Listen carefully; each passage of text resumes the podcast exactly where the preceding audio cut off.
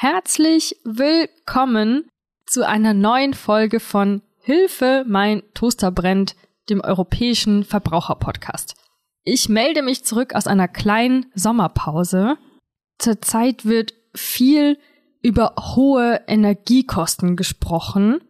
Ich höre auch immer wieder raus, boah, Reisen, das wird echt nochmal schwieriger, jetzt wo Kosten an so vielen Stellen steigen. Deswegen haben wir uns gedacht, dass wir heute mal ein bisschen positive Vibes in die Welt rausschicken möchten. Wir drehen das Ganze heute mal ein bisschen um und wollen den ein oder anderen kleinen Spartipp geben, sodass dein nächster Urlaub vielleicht doch günstiger wird, als du dir das gedacht hättest.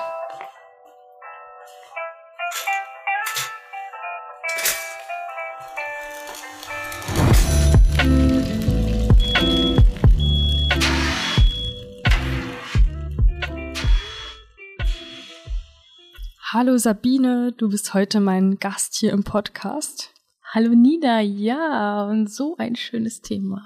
Du bist Juristin im Europäischen Verbraucherzentrum Deutschland, im EVZ. Ich stelle mich auch noch ganz kurz vor. Ich bin Nina und ich bin Pressereferentin und Podcasterin im EVZ Deutschland. Wir wollen heute ein bisschen fast sogar plaudern und Tipps austauschen Du bist jemand, der selber gerne reist, viel reist, am Wochenende immer wieder unterwegs bist. Und manchmal erzählst du mir dann so und erzählst mir, wie du da ab und zu, ja, so den ein oder anderen Euro sparen konntest. Und interessant finde ich, dass natürlich die Verbraucherschützerin in dir ja auch immer mit dabei ist bei solchen Sachen. Wir wollen ja keine Spartipps geben, die ja wie, wie ein fieser Bumerang dann wieder zurückkommen könnten auf den Verbraucher. Ich werfe jetzt mal in den Raum ein Stichwort der letzten Monate, das 9-Euro-Ticket. Noch nie war Zugfahren so günstig, wahrscheinlich. Jetzt gibt's das nicht mehr. Es wird zwar über eine Nachfolge diskutiert, aber unabhängig davon, was da rauskommt, wie kann ich denn beim Zugfahren zum Beispiel ein bisschen Geld sparen?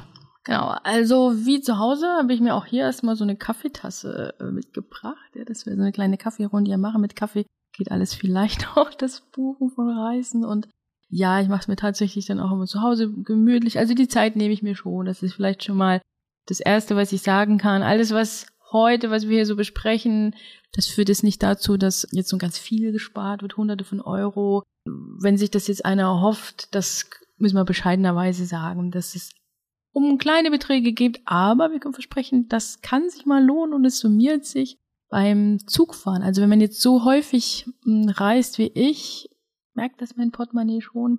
Ich ähm, habe halt äh, vor allen Dingen alternative Streckenführung. Also war, genau, was ja. war das nochmal genau?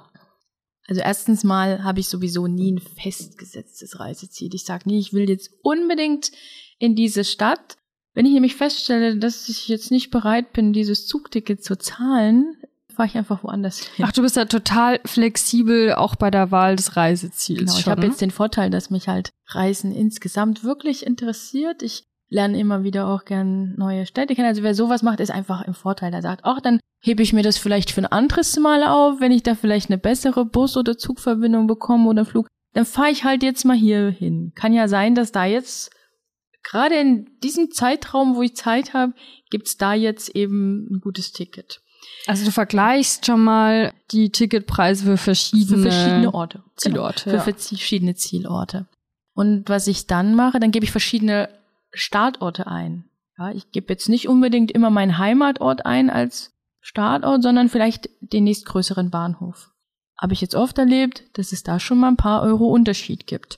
Und diese Strecke, die zahle ich dann extra. Die kostet jetzt nur einen Bruchteil von dem, was ich im Gesamtpreis zahlen würde. Ach, du fährst also dann auch von zu Hause bis zu diesem anderen genau. alternativen oder größeren ja. Bahnhof, aber wenn du das aufteilst auf zwei Buchungen, ist es echt oft günstiger. Ist es habe ich jetzt oft erlebt. Ich habe einige Tickets äh, sozusagen in meinem Handy in der okay, App. das wusste ich gar nicht. Da ist es tatsächlich bitte, dass ich vom nächstgrößeren Bahnhof abfahre und die Anvorfahrt dann gesondert buche hat den kleinen Nachteil, Verbraucherschützerin wieder, wenn jetzt der erste Zug Verspätung hat oder der Bus nicht kommt, dann habe ich natürlich einen Verlust an meinen Bahngastrechten. Ne?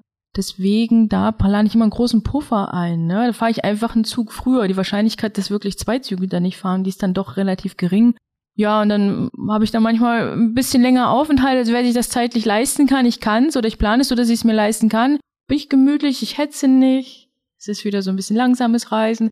Trinke vielleicht noch einen Kaffee, den ich mir natürlich mitnehme, den ich mir extra kaufe, sonst habe ich ja nichts gespart. ne, ich nehme mir dann einfach ähm, auch so eine kleine Thermoskanne mit, setze mich dann gemütlich hin und warte entspannt auf meinem Zug. Und wenn ich nämlich unterwegs bin, merke ich das gar nicht mehr, dass ich vielleicht eine Stunde später äh, früher aufgestanden bin. Aber genau, weil es dann zwei separate Buchungen sind, dann kann ich natürlich nicht davon ausgehen, dass der zweite Zug irgendwie wartet, daher der Puffer. Wenn ich meinen Zug jetzt verpasse, meinen ersten, meinen kleinen, meinen Regionalzug oder meinen Bus zu meinem Startbahnhof, der jetzt auf meinem Deutsche Bahnticket ist zum Beispiel, dann hilft mir das nicht, weil ich keine zusammenhängende Buchung habe. Deswegen muss ich da einen großen Zeitpuffer einplanen. Das ist das gleiche Prinzip, wie wenn ich jetzt mit dem Bus zum oder mit dem Zug zum Flieger fahre und das keine zusammenhängende Buchung ist. Wenn ich meinen Flieger verpasse, weil mein Zug Verspätung hat und mein Bus, dann hebt der Flieger eben ohne mich ab und ich bekomme kein Geld. Und so ist es ja auch, der Zug fährt ohne mich ab und ich bekomme kein Geld. Anders ist es, wenn ich jetzt ein zusammenhängendes Ticket buchen würde ab meinem Heimatort und dieser erste Zug hätte Verspätung, dann würden für mich schon die Bahngastrechte greifen und ich könnte auch tatsächlich einfach mit einem anderen Zug fahren und ich müsste nicht neu kaufen. So müsste ich jetzt ein neues Ticket kaufen. Bei dir klingt auch immer mal wieder, habe ich das Gefühl, so ein Mindset-Thema an. Also wenn du sagst, du möchtest dann auch gar nicht hetzen müssen, da schwingt für mich mit dieses, so der Weg ist das Ziel ein bisschen, oder? Also die Reise beginnt, sobald du irgendwie aus der Haustür rausgehst. Und ich glaube, dass du deswegen auch in, einer, in anderen Podcast-Folgen zum Beispiel schon mal den Tipp auch gegeben hast, bewusst Zwischenhalte zu machen, vor allem wenn das Endziel weiter weg ist, dass ich dann schon vorher aussteige und vielleicht bewusst eine Nacht in einer Stadt verbringe, die auf dem Weg liegt. Genau, das ist jetzt der nächste Tipp. Der spart mir jetzt nicht unbedingt Geld, aber ich krieg einfach mehr Leistung für mein Geld. Ich habe jetzt im Ende Oktober eine kleine Reise vor mir die Zugverbindung ist so gelegen, dass ich an meinem eigentlichen Zielort erst am späten Nachmittag wäre. Also ich plane nach Montreux zu fahren, weil ich einfach diese Gegend am Genfer See einfach schön finde im Herbst, einfach landschaftlich wunderbar und das lasse ich mir dann doch nicht nehmen. Aber ich würde einfach doch für mich jetzt so ein bisschen lange unterwegs sein und ich mache den Stopp am Neuenburger See in Neuchâtel und komme relativ zügig dort an, habe da 22 Stunden Aufenthalt und fahre am nächsten Morgen gemütlich weiter nach Montreux und auf ein Bahnticket und es ist möglich, ein Bahnticket auch mit so einem Zwischenstopp zu buchen. Ich habe kurze Fahrtwege und ich bin auch überhaupt nicht müde von langen Reisen oder ich meine, so eine lange Zugfahrt ist ja auch ein bisschen langweilig dann und das habe ich dann alles nicht. Und ich habe für mein Zugticket nicht mehr bezahlt. Am Ende der gleiche Preis. Wichtig ist da mit den Filtermöglichkeiten mal rumzuspielen auf der Webseite der Eisenbahngesellschaft, über die man bucht. Da kann man ja, wie du eben meintest, einen Ort als Zwischenstopp eingeben, über den man gerne fahren möchte. Man kann ja oft eingeben, sogar wie viel Aufenthaltszeit man dort haben möchte. Du sprichst jetzt von 22 Stunden. Man kann da gleich noch einiges rausschinden, wenn man da mal ein bisschen rumspielt, mal vergleicht nur Regionalverkehr, wenn man da dieses, also nur regionale Züge, wenn man dieses Häkchen mal setzt, wenn man ein bisschen rumspielt mit den Umstiegezeiten zwischen zwei Zügen, wobei du da ja sowieso empfiehlst, immer so ein Minimum zu haben, weil fünf Minuten sind halt oft auch nicht so toll, wenn ich, ja, wenn mein Zug dann doch Verspätung hat und ich habe dann nur die wenigen Minuten, um zum nächsten Zug zu hetzen. Es lohnt sich auch rumzuprobieren, einfach mal eine andere Streckenführung. Ja, das Normalerweise wirft der Zug einfach dann vielleicht die schnellste Verbindung aus, wobei es da auch ein Häkchen gibt, sich nicht nur die schnellsten Verbindungen anzeigen zu lassen, aber man kann es auch noch ganz anders machen. Man kann einfach einen Zwischenhalt eingeben. Also auch selbst wenn der Zug einfach nur durchfährt und dort nicht halten muss. Es gibt nicht immer nur eine Strecke, eine ICE-Strecke, sondern vielleicht auch noch eine alternative Strecke, die in manchen Fällen günstiger sein kann. Es kann vorkommen, dass das günstigste Zugticket oder Fernbusticket so ausfällt, dass ich relativ spät abends an einem Ort ankomme. Da glaube ich, hattest du auch noch einen Tipp, der geht jetzt schon in Richtung Unterkunft. Also das, was ich jetzt erzähle, ist natürlich muss man auch wieder ganz klar sagen, nicht für jeden geeignet. Also wenn jetzt so eine Familie fährt mit kleinen Kindern, gehen manche Dinge einfach nicht. Das ist auch ganz klar. Und wenn man allein reist oder mit Freunden reist oder einfach zu zweit, geht mehr als vielleicht die vierköpfige Familie.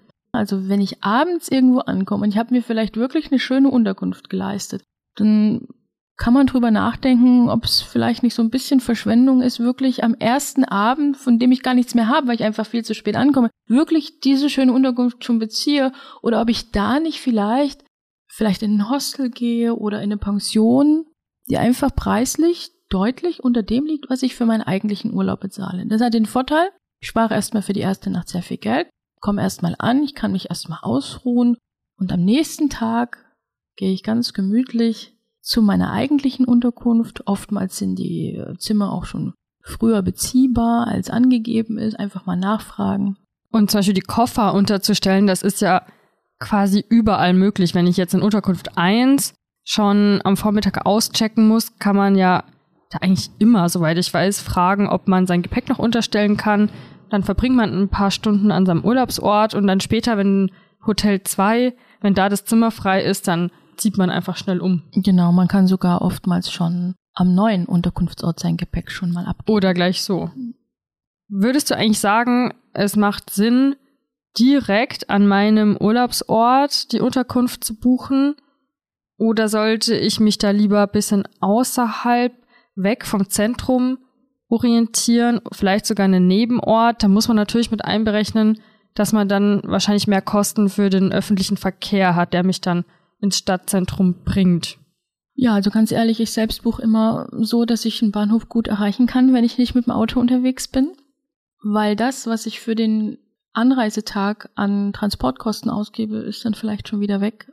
Je nach Land. Das kann auch schon mal ganz schön viel sein. Ich suche mir auch immer dann Unterkünfte aus, wo vielleicht so eine um, Tourist Card mit drin ist, wo ich dann für den nächsten Tag auch kostenlos die ähm, Verkehrsmittel Bus, Bahn nutzen kann. Das kann nämlich auch ganz schön ins Geld gehen. Ich habe das einmal getestet. Ich sagte, das ist ja ganz verrückt. Jetzt hier soll ich ja acht Euro für diese kurze Strecke zahlen und ähm, da war ich sehr froh, dass das halt in dieser Karte enthalten war. Wenn ich doch meine Unterkunft weiter außen habe, wie kann ich dann trotzdem sparen bei meiner Anreise? Also gerade in Großstädten hat man ja den Vorteil, dass es da noch S-Bahn-Stationen gibt. Ne? Ich sag jetzt mal Leipzig, Berlin fallen mir jetzt gerade ein oder ich war vor kurzem in Lübeck, da war es auch so. Einfach ähm, nicht den Hauptbahnhof anvisieren vom Ziel, sondern eben so eine S-Bahn-Station und das gleich mit buchen über das Bahnticket, über das Zugticket. Der Fahrpreis erhöht sich dadurch nicht. Oder muss man halt testen. Es kann sein, dass es sich mal erhöht. Ich habe es bisher noch nicht erlebt. Und dann ist man vielleicht schon wieder fußläufig. So viel dazu, wo die Unterkunft so liegen kann. Aber wie finde ich generell eigentlich eine günstige Unterkunft? Also es gibt ja Reisende, die fahren immer an den gleichen Ort, weil sie es da einfach ganz toll finden und fahren da immer wieder hin. Das mache ich zum Beispiel nicht. Bleib da wirklich sehr offen. Und somit umgehe ich halt auch jetzt mögliche Preissteigerungen, dass ich einfach sage, okay, dieses Land ist halt im Moment besonders betroffen von Preissteigerungen, deswegen fahre ich einfach mal ganz woanders hin und schau mal, wo es vielleicht immer noch günstig ist. Auch wichtig die Frage, wie viel wert ist eigentlich mein Geld in den einzelnen Ländern? Der Euro ist nicht in jedem Euroland, im Ausland sowieso nicht, gleich viel wert. Also es gibt immer noch Länder, zum Beispiel in Südeuropa, ja, kennen zum Beispiel das von Bulgarien vielleicht, um nur mal ein Beispiel zu nennen von mehreren, wo der Euro einfach mehr wert ist als jetzt bei uns in Deutschland. Es gibt einfach Länder, wo die Preissteigerungen so deutlich sind im Moment, dass sie für mich als Urlaubsland nicht mehr in Frage kommen. Das ist natürlich etwas, was jeder für sich so entscheidet. Wie viel Preissteigerungen ist jeder bereit noch zu akzeptieren? Oder er sagt, nee, dann reise ich einfach dieses Jahr mal in ein anderes Land.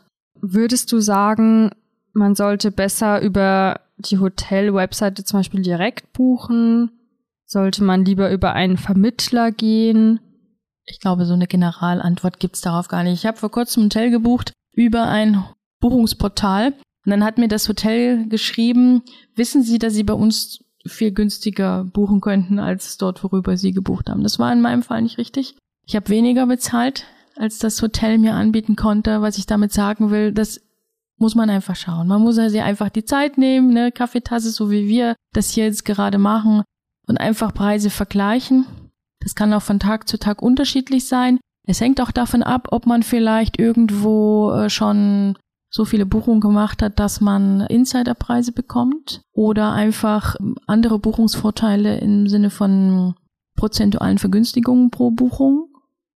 Als Verbraucherschützerin sage ich natürlich bei Vermittlern immer wieder Achtung der zusätzliche Ansprechpartner macht es im Konfliktfall schwerer, hier eine Lösung zu finden. Individualreisen können am Ende billiger sein als die Pauschalreisen, wenn wir jetzt gerade über Preise sprechen. Die Pauschalreise, da sie durch das günstige EU-Recht geregelt ist, bringt mehr Rechte für den Konfliktfall. Wie ist das eigentlich mit den Last-Minute-Buchungen? Ist es günstiger, in letzter Sekunde zu buchen oder lange vorauszuplanen? Und Monate im Vorhinein zu buchen.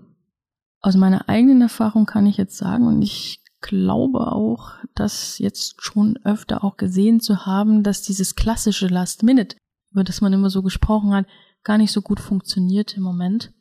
Ich neige im Moment auch sehr zum Frühbuchen. Ich habe festgestellt, dass nämlich dann nach einer gewissen Zeit überhaupt gar keine Angebote mehr da sind. Es ist einfach dann schon alles weggebucht, weil die Reiselust jetzt wahrscheinlich auch durch die Pandemie jetzt doch wieder gestiegen ist. Jetzt wollen alle wieder reisen, muss man sehen, wie sich das entwickelt, jetzt wo doch ordentliche Preissteigerungen für uns alle sichtbar werden.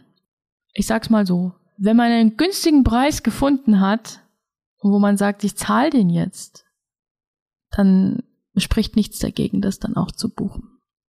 Legst du dir eigentlich vorher ein Budget fest für deine Reisen? Wenn du eben so sagst, wenn, wenn ich jetzt hier einen Preis finde, der für mich in Ordnung ist, also um das sagen zu können, muss ich mir ja vorher festgelegt haben, wie viel Geld ich bereit bin auszugeben für diesen Urlaub. Das mache ich tatsächlich. Also ich, ich, ich lege mir so ein Budget fest pro Reise, auch immer so quartalsweise. So in diesem Quartal will ich das und das alles mir anschauen.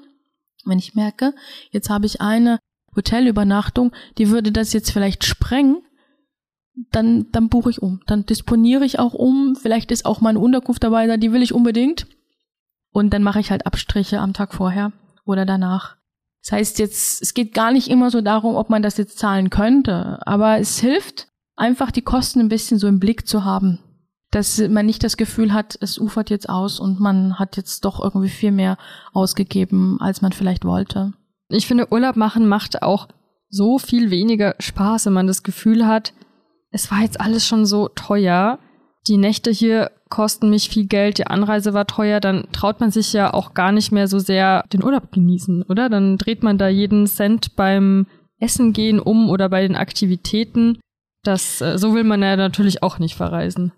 Wenn ich jetzt mir mal so ein schönes Hotel raushole in eine Stadt, wo ich sage, Mensch, das ist jetzt was ganz Besonderes. Tolle Stadt, hat mir schon immer gefallen und hier will ich jetzt mal wirklich so richtig authentisch schön übernachten, was ich übrigens auch meistens mit meinen Abschlussnächten mache, bevor ich wieder nach Hause fahre. Mir macht es gar nicht so viel aus, dass die Nacht davor vielleicht einfach nur ein, einfach gehalten ist. Umso mehr freue ich mich dann auf die nächste Übernachtung. Wenn das alles immer gleich ist, die gleiche Unterkunft, dann fehlt mir dieses Gefühl. Da habe ich gar nichts mehr so richtig, worauf ich mich am nächsten Tag freuen kann. Vielleicht, natürlich, vielleicht hat man irgendeinen schönen Ausflug, worauf man sich freuen kann. Aber ich kann es jedem empfehlen, das einfach mal auszuprobieren, einfach mal die Unterkunft zu wechseln wer es kann, wer alleine reist oder vielleicht mit einem Partner oder mit einer mit einem Freund und einer Freundin, da geht's natürlich einfacher als mit Kindern, aber es ist ein schönes Gefühl. Unser Ziel war ja heute so ein bisschen positive Vibes zu verbreiten. Ich hoffe, das ist uns geglückt und dass du mit den Tipps was anfangen konntest.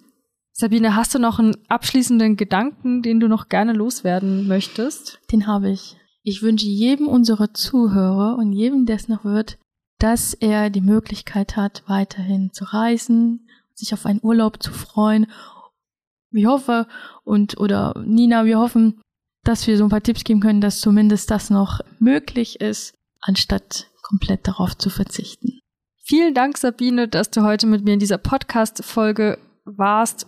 Die Mailadresse für den Podcast ist podcast.evz.de. Schreib mir gerne, wenn du Anregungen oder Feedback hast. Empfiehl diese Folge auch sehr, sehr gerne weiter. Das hilft uns sehr. Und in den Show Notes, da verlinke ich dir noch ein paar weitere Reisetipps und auch wissenswerte Artikel zu deinen Reiserechten, falls doch mal was schief geht. Und da erklären wir dir für ganz viele verschiedene Fälle, wie, wo, was, wann du Geld zurückbekommen kannst. In unserer nächsten Folge wird es übrigens um das Thema Flugbuchungen gehen.